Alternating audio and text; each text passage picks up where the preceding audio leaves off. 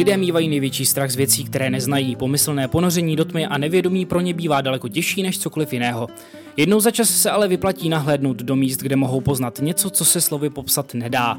I na takový zážitek láká výstava v Novoměstské radnici v Praze, která díky své popularitě u návštěvníků překonala veškerá očekávání a svou existenci v metropolisi z původních měsíců prodloužila na několik let.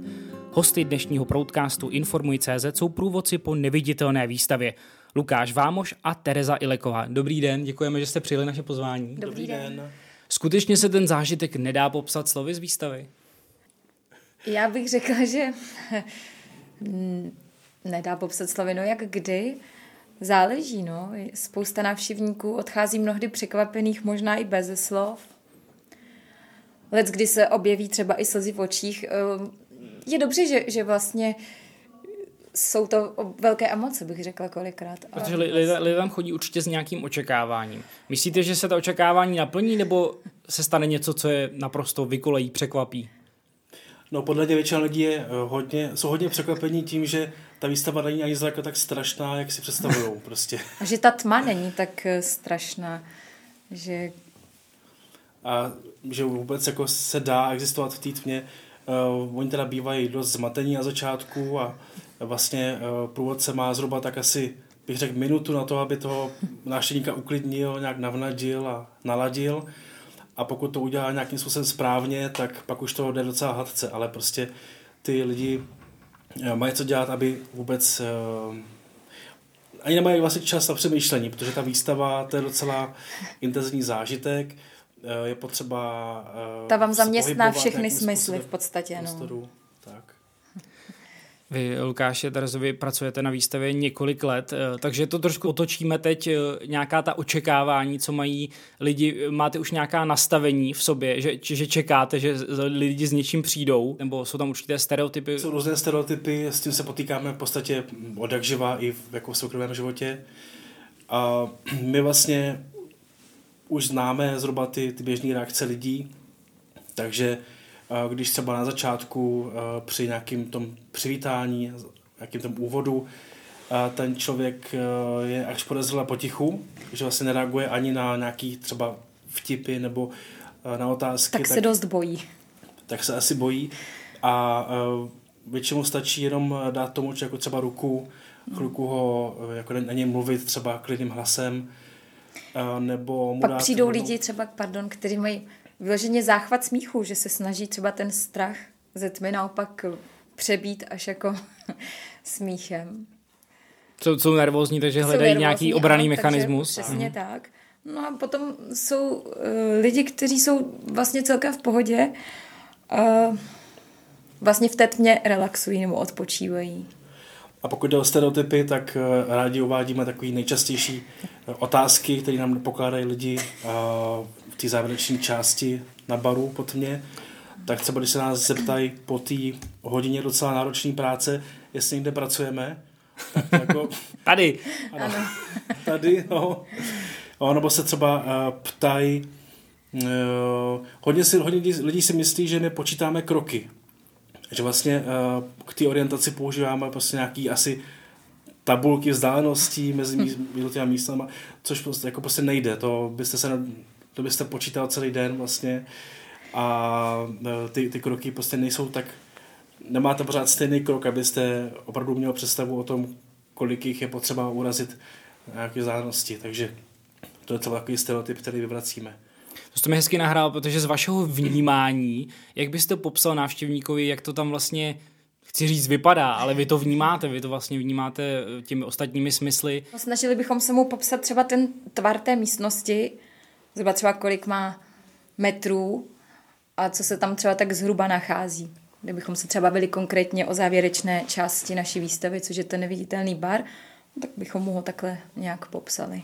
Tak já třeba zase uh, se snažím ty lidi moc zatěžovat informacemi no. a podle mě uh, oni moc, jim moc neprospěje to, že budou vidět uh, třeba tvar místnosti nebo, nebo velikost místnosti.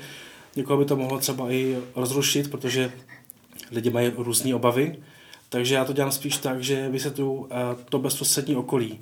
Takže co máte kolem sebe, co máte před sebou, na co je třeba si dát pozor, protože vlastně ta výstava probíhá tak, že ta prohlídka probíhá tak, že eh, se prochází několik místností v řadě za sebou je potřeba teda ujít nějakou cestu a nám jde o to, aby ten člověk eh, to prošel bez, bez újmy a bez strachu. A jsou to vlastně různá prostředí z běžného života, Který ten- se člověk ocítá denně. Mhm. pravda? Ale ten strach tam určitě je, člověk vlastně ztrácí jeden uh, ze svých smyslů. Co se, co se děje v něm v tu chvíli? Protože na druhou stranu uh, může uh, počítat s tím, že se mu ten smysl za nějakou hodinku vrátí, má vás jako průvodce, takže to bezpečí je tam relativně zaručené, přesto je vlastně vržen do tmy, vržen do neznáma. Tak to je otázka, co se v něm děje. Rozhodně to vědomí, že eh, je to dočasný, tak to, to Ho hodně pomáhá. Uklidní, Asi jasně. Uklidňuje určitě. Eh, Pak je zajímavý, že ty lidi se někdy eh, vlastně paradoxně uvolní v té tmě, protože Hmm. eh, nezáleží na jejich vzhledu, nezáleží na tom, jestli vypadají, jestli eh, nosí drahé šperky nebo, nebo ne. A Takže víc se vlastně- možná i odhalí, že vám řeknou možná i vlastně z jejich soukromí víc, víc než by třeba řekli, kdyby bylo světlo. Necítí se pod takovým eh, tlakem nebo v záři těch reflektorů, jako normálně bývají ve světě. A... Myslím si, že lec, kteří ne právě, no, že... Mají asi pocit anonymity, bych řekl. Mhm. Mají takový zvláštní představy, eh, vlastně neustále očekávají nějaký schod. Jo? Ať jsou kdekoliv, tak Ano, pořád pořád Očekávají schody, očekávají nízké stropy, Ano, toho se hodně bojí. Toho se nejvíc bojí uh, holky tak do 150 cm. a, a potom Jo, dvoumetrový pánové. Taky, no. Že, že zakopnou, že, že nebo... zakopnou nebo že se bouchnou do hlavy a to je taková jejich vlastně celohodinová obava. Vy jste, vy jste to, Terezo, zmínila, že, eh, že návštěvníci relaxují, nebo že se snažíte, aby relaxovali. Jak těžké je dostat eh, někoho třeba upjatého nebo nervózního do toho, eh, do toho stavu, kdy má zrelaxovat, kdy to nemá být jenom poučné, kdy to nemá být nějaký nový obzor pro něj.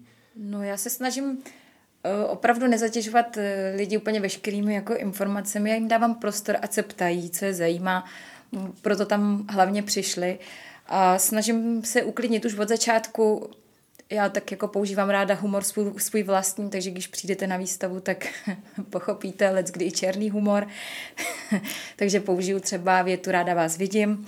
A oni, když se začnou smát a já cítím, že to funguje, že ta skupina Hmm, že se to tak jako vzájemně napojí, tak už potom není problém tu hodinu. No samozřejmě, když na druhou stranu vnímám, že je někdo, kdo, kdo se drží vzadu a, a, jako nic moc neříká, tak buď si říkám, že je introvert, anebo, nebo se opravdu bojí a snažím se opravdu třeba mu nabídnout ruku, nebo ho nějak uklidnit, přesvědčit, že jsou i horší věci v životě, než uh, to, že člověk nevidí. Hm. Máte, Lukáši, taky takový nějaký otvírák, čím, čím vždycky překvapíte, jenom snažíte se prolomit ledy. Tak humor taky, to je, to je vlastně nej, největší zbraň na tohoto, nebo- nebo nejúčinnější lék, bych řekl. A potom se snažíme všichni mluvit uh, příjemným hlasem, pokud možno pomalej, uh, být klidní opravdu. A já si myslím, že člověk ne, nesmí předstírat, že se musí opravdu naladit na tu prohlídku, hmm. protože uh, ten hlas všechno prozradí. Hlas nic neskryje, takže jestli budu arrogantní, jestli budu mít špatnou náladu, mm, jestli budu smutná, za prvé to ty lidi nezajímá a za druhé by to vůbec nefungovalo. By vůbec neměli žádný zážitek podle mě z té tmy. a mohlo by je to rozhodit. No. Tak eh, hlavně člověk nesmí mít teda strach z těch lidí, ale tak to je, to je předpoklad vůbec pro tohoto práci. Že teda člověk musí mít vztah k lidem a, a e, zajímat se o ně a kdyby tohoto neměl, tak prostě nebude úspěšný v té práci. Tam stačí vlastně chvilička, aby člověk třeba, mm, nevím, aby ho ovládla nějaká emoce a rozhodí tím třeba klidně celou prohlídku a, hmm. anebo prostě nebude zajímavý pro ty lidi. Stávají se takové věci, že eh, jedno slovo třeba nebo věta eh, rozhodí eh, ty lidi a nejen lidi, jen vás samozřejmě. Že to naruší úplně ten zážitek. A tak eh, byl třeba takový zážitek, ne teda můj, ale jeden kolega, eh, který má eh, dceru, teda on i manželka nevidí a vychovávají zdravou dceru, no a někdo mu se snažil vysvětlovat, že vlastně je to špatně, že by tu to dítě jako mít neměl a že vlastně by ho mu jako měli odebrat. A to je taková, to vás tak strašně jako zabolí, že pak opravdu teda nevíte už, co máte říct a je to, je pak těžký to ustát, zachovat tu tvář. Tak to je takový jako asi extrémní případ. Nesmí se člověk nechat, no, protože na výstavu chodí i děti třeba a ty jsou jako mnohdy opravdu upřímný. Vy, Terezo, zmiňujete na webových stránkách, že ráda nahlížíte eh, do lidských duší. Ano. To je Eh. taková vlastně psychologie. Já jsem úplně v té práci šťastná, protože tam přijde takových osobností různých, že... Mm, Co jste našla za tu dobu, co děláte co na výstavě? Našla, no, to je zajímavé. Jenom řekněme, že to, že je to teda 6 let, eh, pro vás Lukáš je 8, pokud se nemýlím, děláte Ano. 8 let na výstavě, to je za 6 let. Tak co jste našla za 6 let? Přece mě. Já, mm, já vlastně vždycky, když ta prohlídka skončí a návštěvníci odchází třeba s pozitivními pocity, ale byť jsou to třeba i negativní pocity, tak jsem za to šťastná, že, že to v nich jako něco vyvolalo.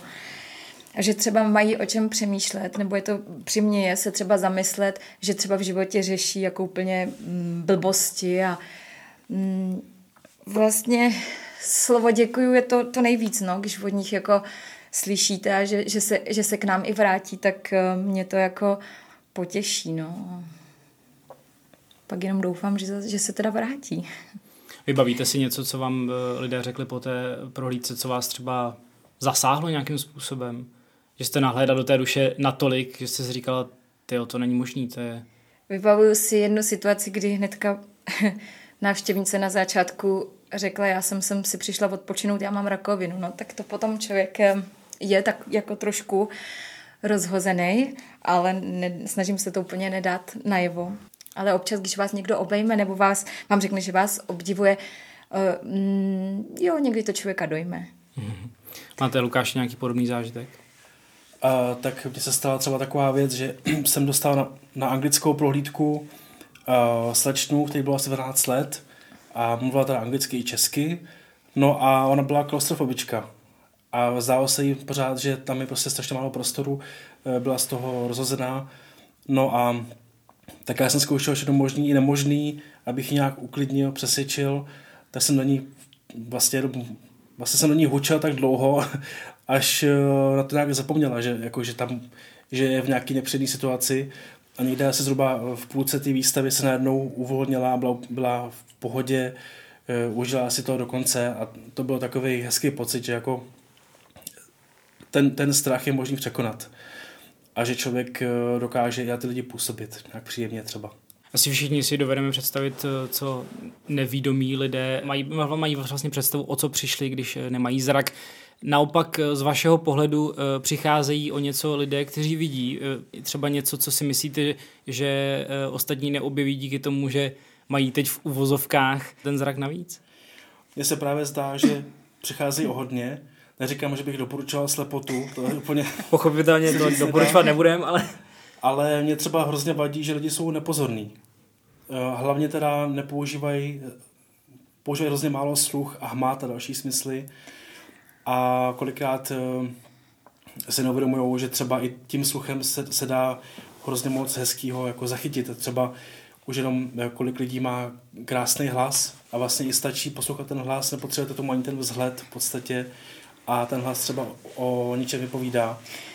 Nebo eh, se mi zdá, že Ano. Eh, lidi si lidi už eh, berou spoustu i třeba vizuálních jako podnětů moc samozřejmě, takže třeba já občas, když vzpomínám na to, když jsem ještě byl když jsem byl malý a když jsem ještě viděl, tak vzpomínám na to, jak se mi líbil třeba měsíc, taková obyčejná věc a ty lidi moc nechápou, jako, jako o co mi jde, prostě měsíce jako obyčejná věc, na to nic není. Ale mně se zdá, že uh, že lidi na, tu, na ty- hezké věci zapomínají prostě, no. Že nevnímají. Možná, že dost dají na právě první věm a dojem z toho člověka, když ho vidí, tak ho začnou vlastně soudit. Takhle, takhle když člověk nevidí, tak ho nesoudí na první pohled. A což si myslím, že je obrovská výhoda toho, že člověk nevidí. Že opravdu se zaměří na ten hlas, mm, na, na to, jak s váma ten čl- člověk mluví, to, jak vám podá ruku, to je taky důležité, že jestli vám ji padá jako leklá ruba, nebo vám ji uh, pevně stiskne. Mm, to jsou pro mě důležité věci. Vůně třeba.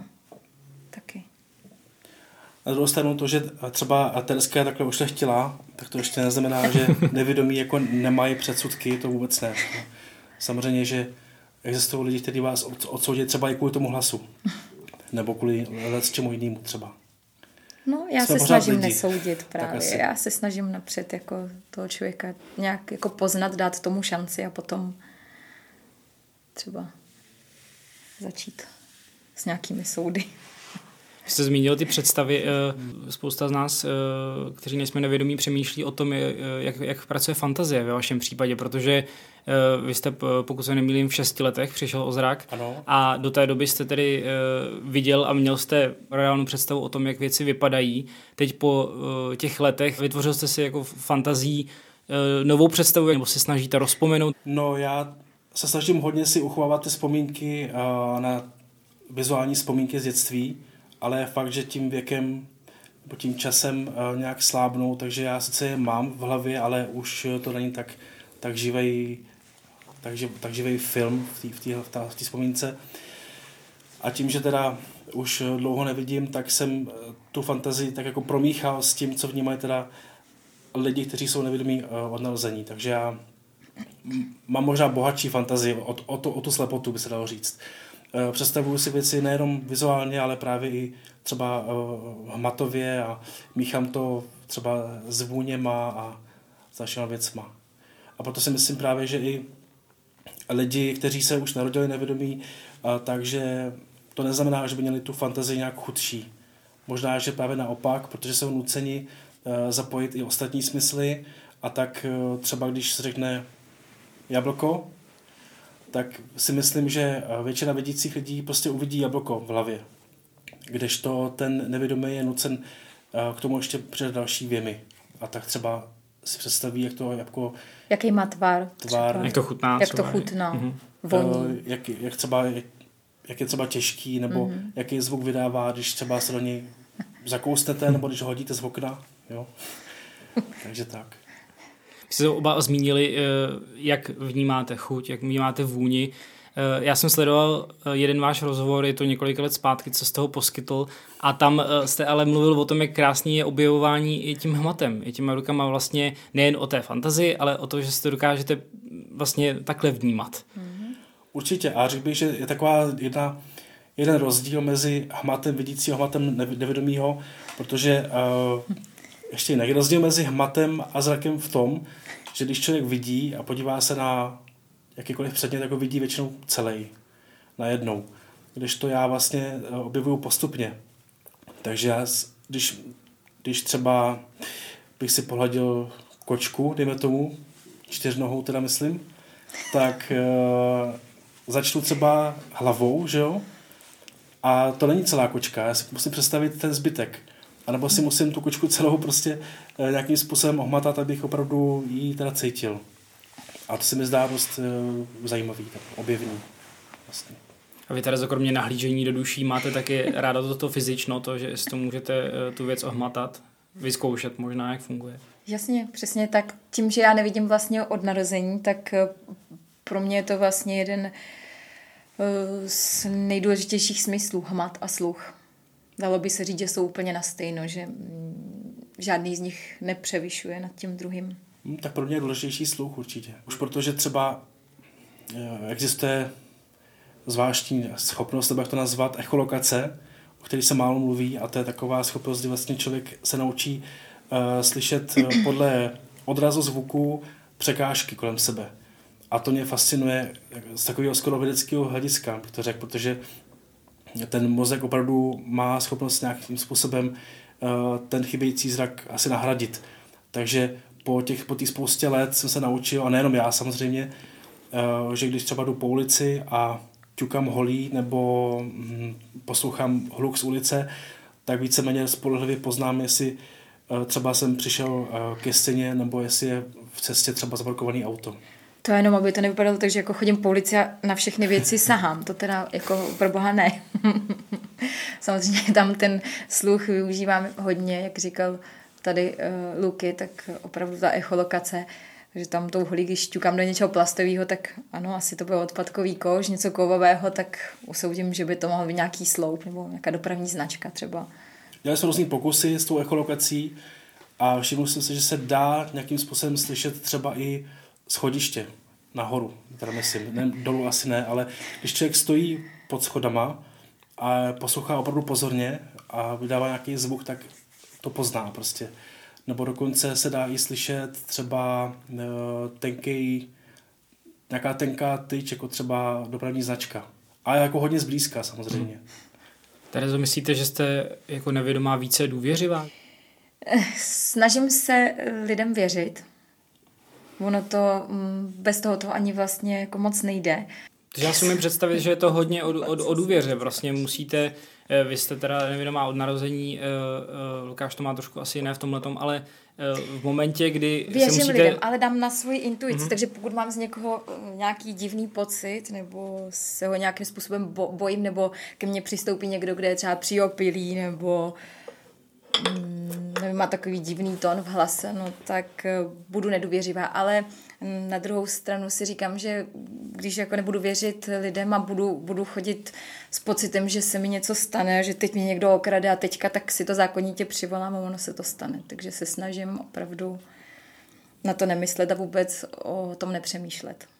Možná to může mít opačný efekt, jak to máte vy, Lukáši, protože dovedu si představit, že člověk je i nedůvěřivý díky tomu, že eh, se nemůže o nějakých věcech přesvědčit. Tak já jsem sice zažil několikrát mm, docela nepříjemné věci, ale důvěřuji lidem a vlastně víceméně paušálně, protože eh, si myslím, že kdyby člověk se začal bát, tak se potom už bojí úplně všeho. Hmm. A kdybych to bral statisticky, dejme tomu, tak bych se mohl bát i v, na, vlastní, na vlastní zahradě, že mi tam někdo ublíží, nebo nevím, prostě mohl bych se bát přejít kteroukoliv silnici hmm. Eh, v centru města a tak se tak nějak nebojím a priori, ale na druhou stranu uh, snaží se být bdělej, dalo by se říct, takže, jak říkala Tereska, uh, asi ta intuice nebo ten, ten dojem z toho člověka hraje velkou roli. Takže to funguje tak, že si nebudujete důvěru v lidi, ale máte na začátku to 100% důvěru s tím, že se možná může stát, že, že vás někdo zklame nebo že o tu důvěru přijde. Ano, snažím se opatr, ano. opatrně důvěřovat, tak hmm. asi. A hlavně teda um, naprosto převažují ty dobré zkušenosti a lidi jsou většinou velice přátelští a pomáhají ochotně a jako těch opravdu těch lidí, kteří by vám chtěli ublížit, je naprosto, naprostý minimum. Nebo aspoň teda si to myslím.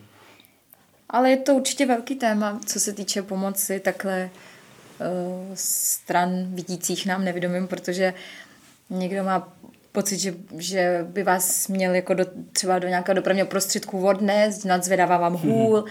nebo někdo vám přijde, sahá na vás, člověk se lekne, neví, co po vás chce, jestli jako vás chce ukrást, nebo proč na vás sahá. Jednoho kolegu chtěli snést ze schodu i se psem normálně. No. Jaká byla reakce? Jak, jak to? No tak jako už ho normálně nadzvedli toho kolegu, tak jako jen taky, něco jako A on řekl, puste mě dolů. Puste mě a to byl chlap jako hora, to nebylo žádný tintítko. Ale prostě bylo tak překvapený, že ani ne, ne, nestihl reagovat v podstatě. Ne, já jsem jenom chtěla říct, že nejlepší je člověka oslovit a zeptat se ho, jestli mu může pomoct. Lukáši, vy jste v několika rozhovorech zmínil uh, tu vaši nehodu, o ní asi detailně nemusíme mluvit. Jen mě zajímá, uh, vy jste několikrát řekl, že, že to vnímáte jako osud, že to je něco, co jste věděl, že se stane. Proč to tak je? No nevím přesně proč, ale já jsem nebyl moc překvapený, by se dalo říct. To je prostě mně přišlo v ten moment, kdy já teda řeknu, co se stalo. Já jsem... Klidně můžete, to je na vás.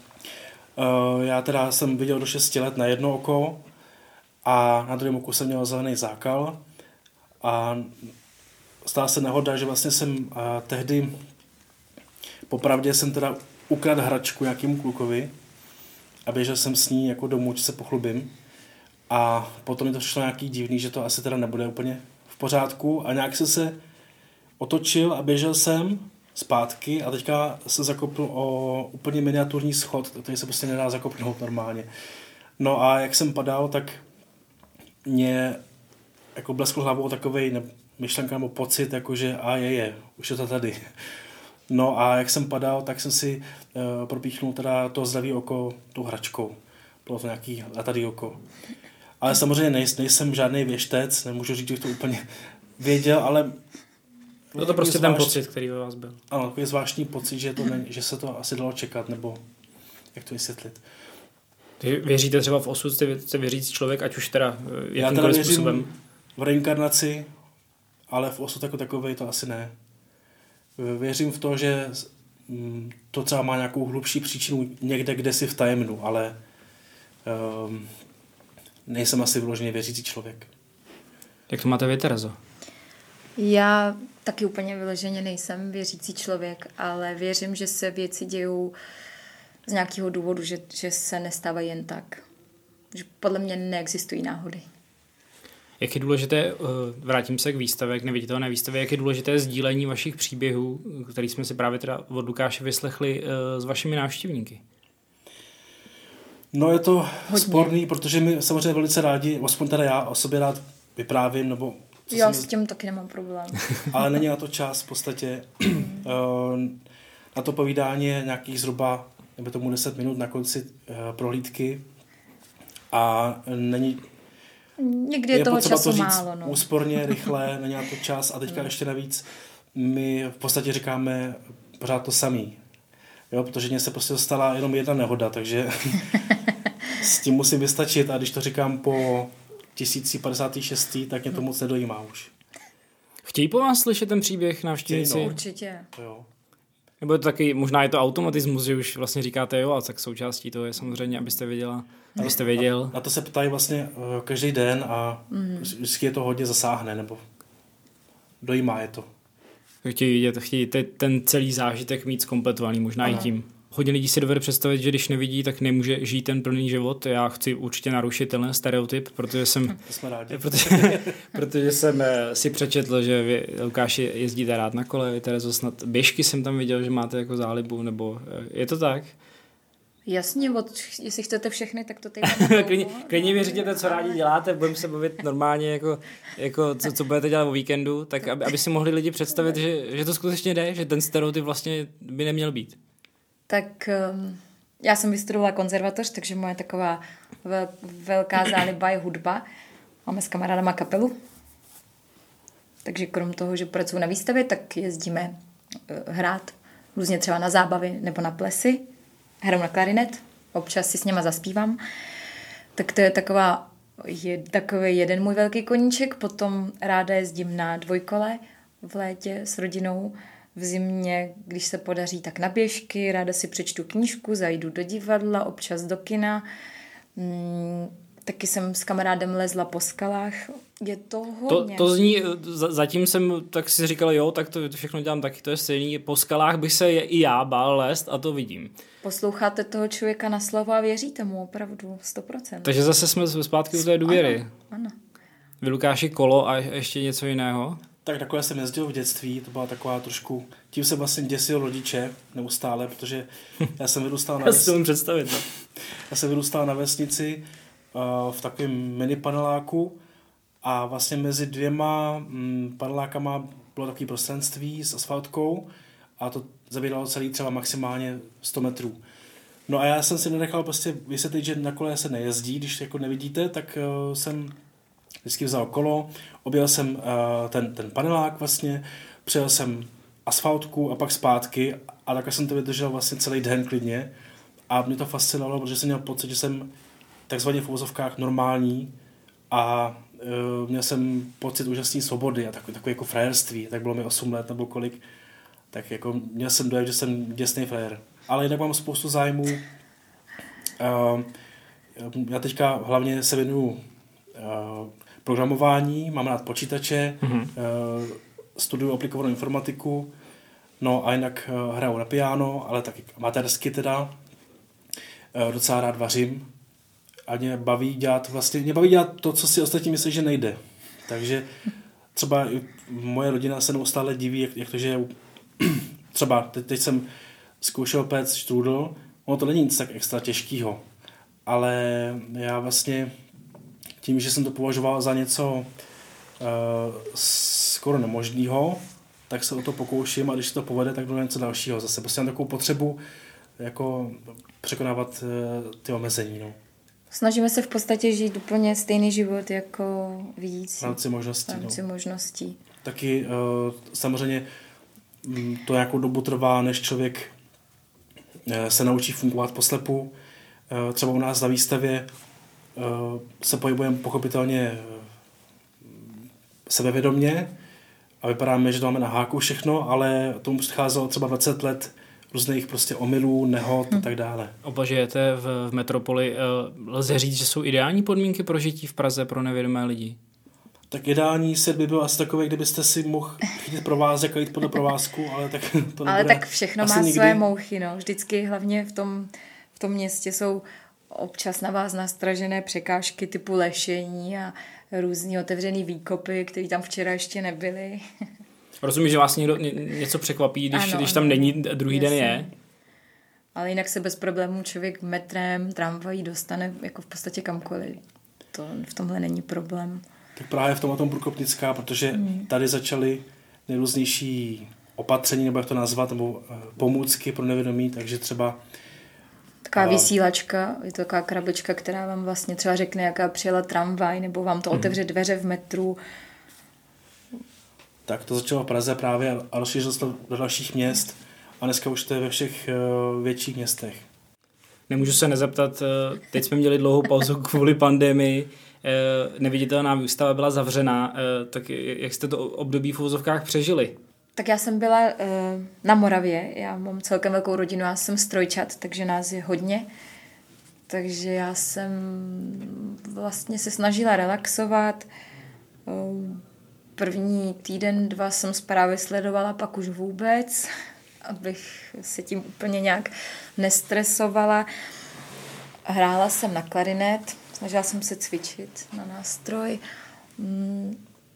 Ale taky eh, tím, že vlastně výstava byla zavřena, tak jsme se snažili, ale zase, protože dneska už že jsou v módě sociální sítě a všechno tohle funguje, tak eh, jsme se snažili třeba mm, přispět aspoň tam, abychom zase potom ty návštěvníky zpátky zlákali k nám na výstavu. Hmm, Lukáši, co vy? Tak já jsem se nejdřív teda docela bál, protože sezona v tu dobu, kdy začala karanténa, ona moc právě a teďka jsem vůbec nevěděl, jestli to je teda koronavirus nebo není byl jsem nachlazený nějakou dobu a když jsem se přestal bát a když to teda nějak přešlo, uh, tak jsem se snažil vlastně uh, neustále zabavovat, že jsem byl teda doma sám uh, a tak jsem věnoval ten čas hlavně práci na bakalářce třeba. Nehrál jsem na piano, poslouchal jsem filmy hodně a tak, nebo občas jsem něco vařil. Jednou jsem třeba zkoušel, byly velikonoce v tu dobu zrovna, tak jsem zkoušel uh, upéct mazanec a byla to katastrofa, protože jsem jednak jsem byla mouka asi po celé kuchyni. Štrůdl vám jde líp, říkáte? No, ten jde líp, no, teda. No, tak jako moc se nepovedlo, ale nevadí, tak jako pokusil jsem se.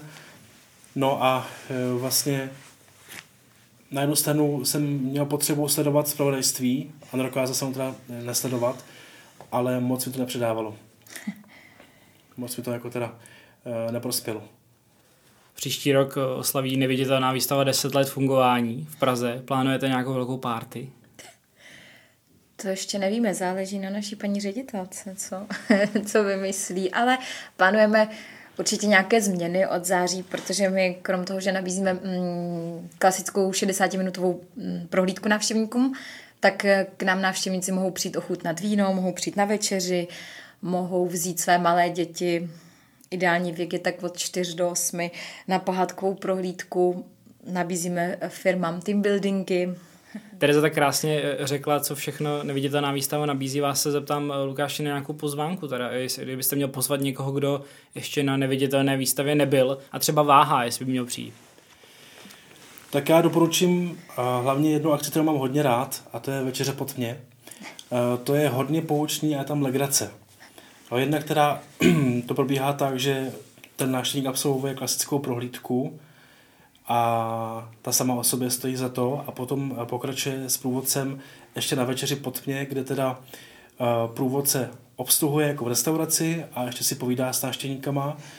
A jak tak pozoruju, tak lidi si to užívají um, tím, že vlastně je tam zase tma, tak uh, se tolik nebojí třeba Eh, nějakých, že, že třeba se ušpiní tím jídlem, ale eh, mají z toho legraci, eh, uvědomují si třeba, že to taky není úplně jednoduchý, jako sníst jídlo příborem a tak dále. A je tam taková uvolněná atmosféra. Tam je možná prostor pro to povídání. Vy jste zmínili, že, Povídání, přesně. že na to není tolik času. Třeba nejen... To čas. Mm-hmm. Když se sejde uh, dobrá parta, když ty lidi opravdu uh, tam přišli, protože mají zájem něco se teda nového dozvědět, uh, tak si vydržíme povídat někdy hodinu vlastně při tom jídle, je to fajn. Taky máte ráda ty večeře, Terezo? Mám, ale já bych třeba ještě osobně třeba pozvala na ochutnávku vín. Ochutnávají se maďarská vína, tam se taky člověk dozví co z jiného. Krom toho, že se dozví spoustu informací o vínu, tak se vlastně taky spoustu ještě může dozvědět z našich životů. Tak vidíte, jídlo, pití, tak kdo by nepřišel potom. Odlišný, ale o to zajímavější svět nám dnes přiblížili průvodci po neviditelné výstavě v Praze Lukáš Vámoš a Tereza Ileková. Moc děkujeme, že jste přišli, že jste si udělali čas. My děkujeme za pozvání. Děkujeme. Více informací o výstavě najdete na webových stránkách www.neviditelná.cz. Loučí se také Tomáš Fiala a u dalších dílů Proudcastu naslyšenou.